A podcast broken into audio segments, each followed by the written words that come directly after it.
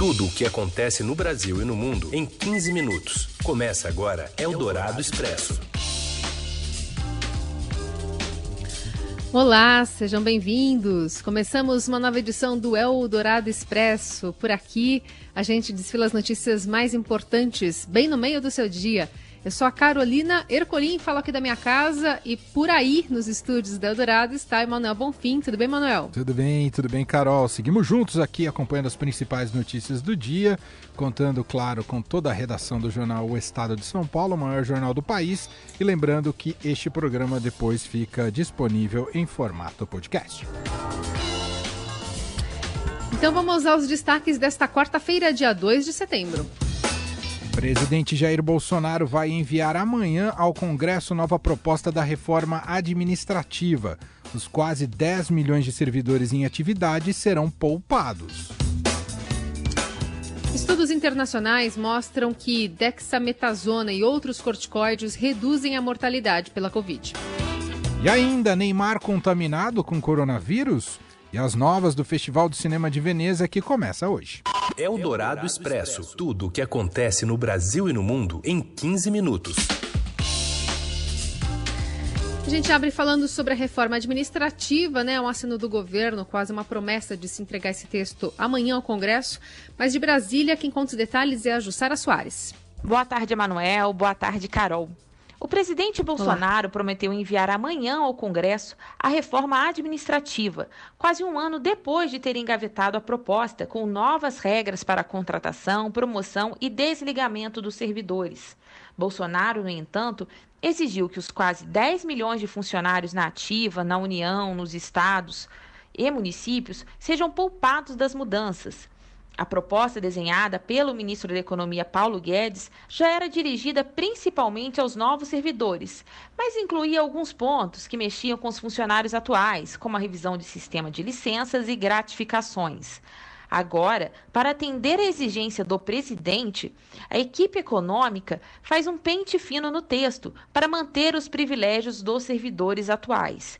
No Congresso, líderes afirmam que a sinalização é de que a reforma administrativa passará à frente da reforma tributária, que prevê a simplificação de impostos. Na opinião desses parlamentares, a reforma administrativa terá um andamento mais célere por ser considerada menos traumática. Enquanto isso, a equipe econômica ganha tempo para um acordo para as novas regras tributárias. Eldorado Expresso. Saindo de Brasília, vamos ao Rio de Janeiro e tra para tratar sobre o caso Crivella. Ou como bem disse hoje de manhã a Eliane Cantanhede, os gaviões do Crivella, ou os guardiões do Crivella, que ficam ali na porta dos hospitais do Rio de Janeiro. Diga lá, Caio Sartori. Aqui no Rio de Janeiro, como se não bastassem os escândalos envolvendo o governador afastado Wilson Witzel, agora o prefeito da capital fluminense, né, Marcelo Crivella, também se envolve em um escândalo. A TV Globo revelou né, anteontem é, um esquema chamado Guardiões do Crivella, que são assessores da prefeitura, pagos com dinheiro público, que monitoram portas de hospitais para impedir que repórteres façam seu trabalho, ou seja, quando algum, algum cidadão está ali dando uma entrevista para denunciar as más condições da saúde municipal, esses assessores, né, guardiões do Crivella, que é o nome do grupo deles no WhatsApp, é, interrompem a entrevista com gritos é, como Globo Lixo ou de é, alusão ao bolsonarismo, por exemplo, né? lembrando que Crivella tem feito uma aproximação com o presidente Jair Bolsonaro para tentar se reeleger nesse ano. Enfim, a repercussão disso é extremamente negativa. O Ministério Público já anunciou que abriu uma investigação, né? na verdade, são duas investigações, uma criminal e a outra administrativa, e os deputados, é, vereadores, perdão, de oposição também se movimentaram. O PSOL, por exemplo, já apresentou um pedido de impeachment do prefeito e a vereadora Tereza Berger, do Cidadania, pediu a abertura de uma CPI para apurar esses fatos. Um deputado federal, Pedro Paulo, né, do DEM do Rio de Janeiro, também já entrou com uma ação pública é, cobrando explicações, né, com, também com uma notícia crime no Ministério Público público, ou seja, um dia após essa reportagem da TV Globo, a repercussão foi péssima aqui para o Crivella e, enfim, essas investigações vão andar. Lembrando que a eleição é, o período de propaganda eleitoral né, começa daqui a 25 dias e, e esse caso certamente vai ser usado pelos adversários do Crivella para tentar manchar aí a, a imagem do prefeito com esse novo escândalo que surge no Rio de Janeiro já afetado por muitos escândalos. A gente segue no Rio de Janeiro para falar sobre o presidente do Superior Tribunal de Justiça, Humberto Martins, que convocou quatro ministros substitutos para participarem do julgamento que deve decidir hoje o afastamento de Wilson Witzel do governo do Rio. A manobra foi necessária porque os magistrados alegaram suspeição para atuar na decisão. Mas os ministros ouvidos pelo Estadão dizem que a tendência é a de que seja mantida a decisão tomada sexta passada. A política do Rio né, ganha esse outro episódio né, para a reputação, é, na sequência do que a gente observou também na cidade carioca. É, comandada pelo prefeito Marcelo Crivella. Eldorado Expresso. O Brasil encerrou o mês de agosto com o segundo pior resultado de queimadas na Amazônia dos últimos 10 anos. Dados do INPE mostram que foram registrados 29.307 focos de calor no mês passado. Segundo a organização Observatório do Clima, a presença de militares na Amazônia há quase um mês teve, foi inócua no resultado do combate às chamas. E falando em meio ambiente, mas aplicado só de maneira simbólica, quem entra em circulação hoje é o Lobo Guará. Na verdade, a nova nota de 200 reais. Para o economista e ex-presidente do Banco Central, Gustavo Loyola, o Brasil não precisaria de mais papel no mercado quando o mundo aponta para outras tendências. Há várias razões que dizem que não faz sentido. Primeiro, a própria nota de 100 reais é uma nota que circula pouco. Então, isso, isso quer dizer que não tem uma necessidade de uma nota de 200 reais. Segundo, é que as notas de grande denominação hoje no mundo estão sendo banidas, né, é, por causa, é, porque elas facilitam a lavagem de dinheiro, a corrupção, enfim, é, atos ilícitos. É muito mais difícil de seguir é, o dinheiro vivo do que dinheiro que circula por contas bancárias.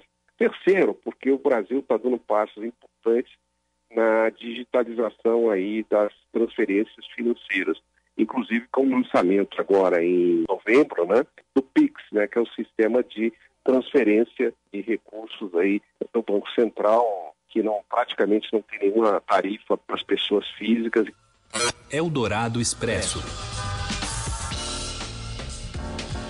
De acordo com o Banco Central, é, acordo... o lançamento da nova nota é uma forma de a instituição agir preventivamente para a possibilidade de aumento da demanda da população por papel moeda. A cédula chegou a ser questionada pela ministra Carmen Lúcia, do Supremo Tribunal Federal, que deu 48 horas para Roberto Campos Neto, presidente do BC, explicar o porquê da nova cédula. Segundo ele, a nota de 200 reais é imprescindível, legal e constitucional e visa garantir que não falte dinheiro físico, já que a Casa da Moeda vem operando com capacidade máxima e poderia não conseguir suprir a demanda com valor máximo de 100 reais por nota. Eldorado Expresso. De olho na corrida das eleições aqui em São Paulo, Pedro Venceslau tem informações sobre a pré-candidata Joyce Hasselmann. Candidata do PSL à Prefeitura de São Paulo, a deputada federal Joyce Hasselmann não cedeu à pressão da ala bolsonarista do partido e escolheu como seu candidato a vice o empresário Ivan Leão Saeg, herdeiro da Casa Leão Joalheria. A definição ocorreu no momento que o deputado Luiz Felipe de Orleans e Bragança, que é aliado do presidente Jair Bolsonaro, passou a pleitear o cargo.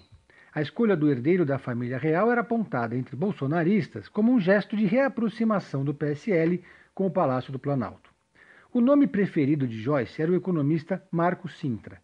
Ex-secretário da Receita Federal de Bolsonaro, ele também rompeu com o presidente e se manteve no PSL. Na entrevista coletiva após a convenção da legenda na segunda-feira, a candidata chamou Sintra de meu posto Ipiranga. Trata-se de uma referência ao apelido dado pelo presidente na campanha ao seu hoje ministro da Economia, Paulo Guedes. Sintra, porém, será o coordenador do programa de governo de Joyce e vai disputar uma vaga de vereador na capital. Filiado ao PSL, Saeg também estava na lista de candidatos a vereador. A ideia de convidá-lo para ser vice faz parte de uma estratégia de criar pontos de referência de Joyce com a capital e evitar o rótulo de novata na cidade. A deputada é paranaense e mudou-se para São Paulo em 2014 para trabalhar como jornalista da revista Veja. A família Leão Sayeg chegou ao Brasil em 1912, vinda de Alepo, na Síria. O patriarca João Sayeg construiu a joalheria que hoje é comandada por Lídia Sayeg, irmã de Ivan. Ela ficou conhecida do público no programa de TV Mulheres Ricas. Eldorado Expresso. Falar agora sobre saúde e a pandemia. Estudo com dados de 12 países mostra que corticoides reduzem mortalidade por Covid. As informações aqui de São Paulo com Fabiana Cambrícoli. Boa tarde, Carol. Boa tarde, Manuel. Hoje de manhã foram publicados vários estudos internacionais é, sobre o uso de medicamentos corticoides contra a Covid. E o que a gente descobriu com esses estudos foi que essa classe de medicamento que o mais comum deles, o mais famoso hoje em dia é o dexametasona, ele é capaz de reduzir a mortalidade por coronavírus é, nos pacientes que estão em estado grave ou crítico.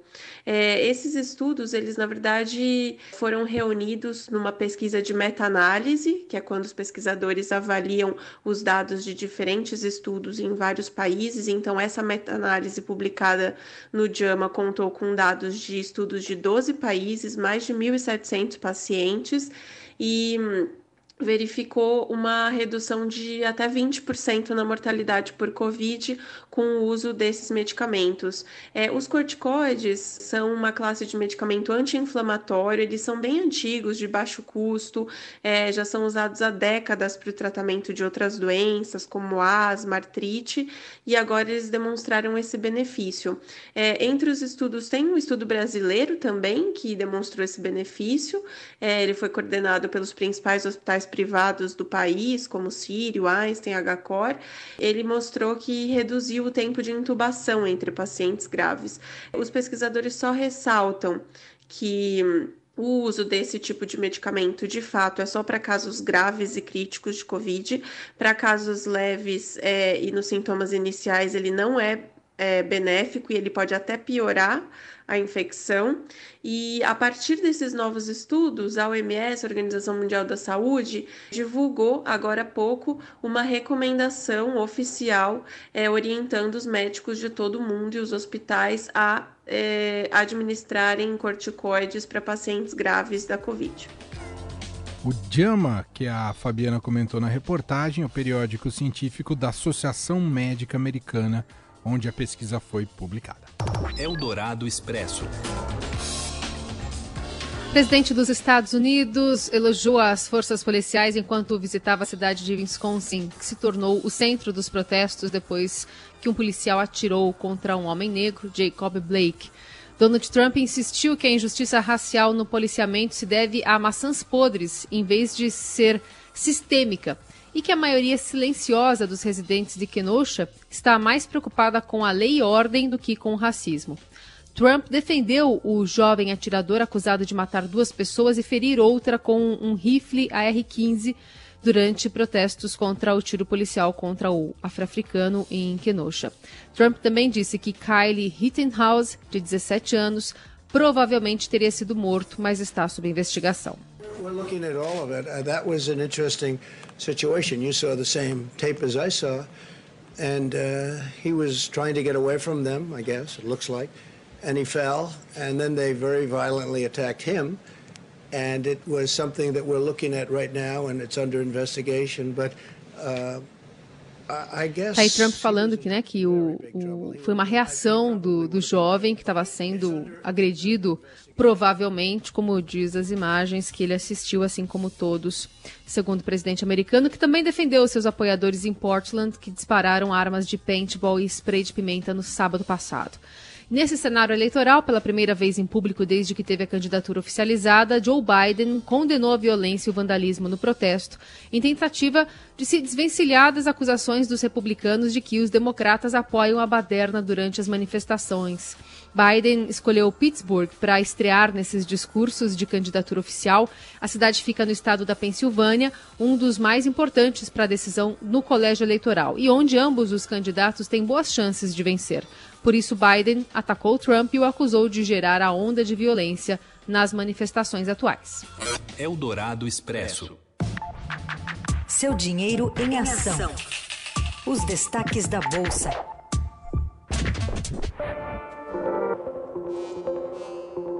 Diariamente aqui no Eldorado Expresso, nossa conexão com o seu dinheiro e com o Ricardo Gozzi. Tudo bem, Ricardo?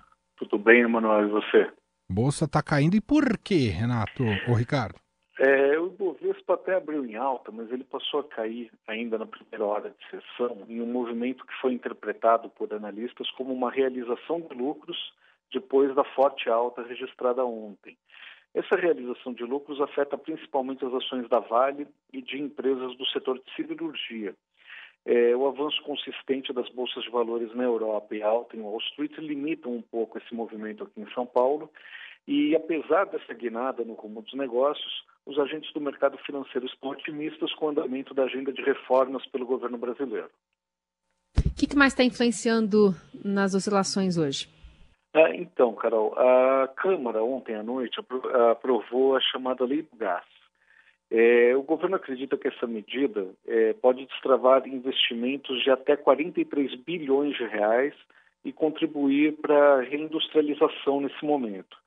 Com essa aprovação e a reforma administrativa no horizonte, a percepção de uma melhora no cenário político e no risco fiscal parece predominar entre os investidores é, brasileiros, e isso se reflete principalmente no mercado de câmbio. É, o dólar mantém hoje o movimento de queda que vem sendo observado em relação ao real, principalmente por causa da promessa feita pelo presidente Jair Bolsonaro de entregar amanhã ao Congresso uma proposta de reforma administrativa. Agora há pouco o Ibovespa caía 0,7% e o dólar recuava 0,3% na casa dos R$ 5,36. Muito bem, e para acompanhar mais detalhes de como será o desempenho ao longo de todo o dia e, e, principalmente no fechamento, é só estar ali no seu dinheiro, seudinheiro.com. O Ricardo Gozzi volta com a gente amanhã. Um abraço, Ricardo. Abraço. Você ouve Eldorado Expresso. De volta com o Eldorado Expresso, trazendo as notícias importantes aqui no meio do seu dia. Falar sobre esporte tem apito? Chamar o Robson Morelli na conversa para entender melhor essa confirmação. O PSG diz que três jogadores estão com a Covid-19. Entre eles, será que o Neymar também? Olá, amigos! Hoje eu quero falar de uma notícia que vem da França, de Paris, do PSG. O PSG confirma que três jogadores do seu elenco estão contaminados com Covid-19. E o jornal francês L'Equipe informa que um deles é o brasileiro Neymar. Ai, ai, ai! Neymar, Di Maria e Paredes seriam os três jogadores do elenco do PSG contaminados com a Covid-19 agora nesse, nesse momento da, da pandemia. É, o time, o time reapre se reapresenta nesta quinta-feira, porque teve um período maior de folga depois da decisão da Liga dos Campeões. O campeonato francês já começou. O PSG estrearia no próximo dia 10, na segunda rodada da competição. E agora com essa notícia de que três jogadores estão contaminados. Neymar eh, e os outros dois jogadores, de Maria e Paredes, não se posicionaram nas redes sociais sobre o assunto. O clube também se negou a informar o nome dos três jogadores contaminados, eh, mas o procedimento a gente conhece. Os jogadores ficam isolados por 14 dias, há um acompanhamento médico eh, do clube diariamente para ver como é que está a situação de cada um deles. Muito provavelmente o que tem acontecido é que os jogadores não sentem é, os efeitos da doença, então é, ficam, são contaminados, mas não tem problema nenhum, e depois desse período refazem os testes para ver é, se conseguiram eliminar o vírus da Covid-19. Esse é o procedimento padrão. Se isso acontecer, amanhã na reapresentação do PSG, todos vão ficar sabendo quais são os jogadores que não se apresentaram. É isso, gente. Valeu, um abraço a todos. Eldorado Expresso. Nova edição do Festival de Veneza abre hoje, no ano em que o cinema ficou praticamente paralisado, com salas fechadas, produção parada e festivais como Cannes cancelados. A cidade italiana quer enviar ao mundo um sinal de otimismo e solidariedade com a indústria. O festival será o primeiro de grandes proporções a retomar uma edição presencial. Como prova de que a união faz a força, A abertura da edição de número 77, nesta quarta-feira, contará com a presença de diretores de outros sete festivais de cinemas europeus, como Cannes, Berlim e Roterdã. É um festival de Veneza começando nesta quarta-feira. Eldorado Expresso. O mundo está bem melhor do que há 100 anos atrás, dizem. Morre muito menos gente. As pessoas vivem mais. Ainda temos muita guerra, mas todo mundo Quem quer tá vivendo mais, Emanuel Bonfim? Hum. Ah, é uma pergunta. Eu achei que você ia contar. Ah, eu vou deixar um suspense, vai. Não eu entrego, né? Dizem que ele está completando 60 anos hoje. Arnaldo Antunes, um dos principais nomes da música brasileira, um dos mais relevantes né, autores da música brasileira e que se expande para além da música, né, da, da canção, né, da produção da canção pop, ainda que tenha ganhado expressão a partir daí, especialmente nos anos 80, ainda com os Titãs e a colaboração nesse coletivo ali que foi tão relevante esteticamente também do ponto de vista de discurso. ah, e a partir daí também eh, teve um voo solo muito bem sucedido e que depois se espraiou para a poesia, né, que foi algo que sempre esteve presente na produção do Arnaldo Antunes. E também teve um outro braço muito bem sucedido do Arnaldo Antunes, que foi com os tribalistas, quando se juntou com Carlinhos Brown e a Marisa Monte, que deu ainda mais projeção a ele, possibilitou a, a, acessar outras camadas da população, outros ouvintes e transformá-lo num fenômeno pop. Então, alguém que transita pelo rock, pelo pop, pela música brasileira e alguém que eu definiria como um esteta da palavra, né? Alguém que parte, uh, tem uma verdadeira devoção pela palavra e aquilo que ela é capaz de sugerir seja imageticamente, seja literalmente, como nessa música, né, que é um exercício de uma ironia a partir desse dizem, né? E, enfim, é uma música espetacular. E o Arnaldo Antunes é, tem isso como cerne de sua produção. E, e, aí depois ele divaga por várias frentes quando vai para os arranjos e composição. Enfim, um verdadeiro gênio, chegando aos 60 anos, ativo, relevante e que merece ser reverenciado nesta quarta-feira, dia 2 de setembro de 2020. Um abraço e parabéns, feliz aniversário, Arnaldo.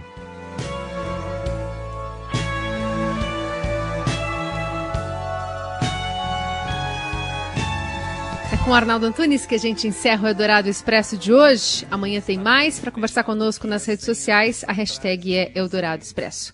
Valeu, Manuel. Muito obrigado, Carolina Herculinha. Até amanhã. As pessoas vivem mais. Ainda temos muita guerra, mas todo mundo quer paz. Dizem tantos passos adiante e apenas alguns atrás. Você ouviu Eldorado Expresso tudo o que acontece no Brasil e no mundo em 15 minutos.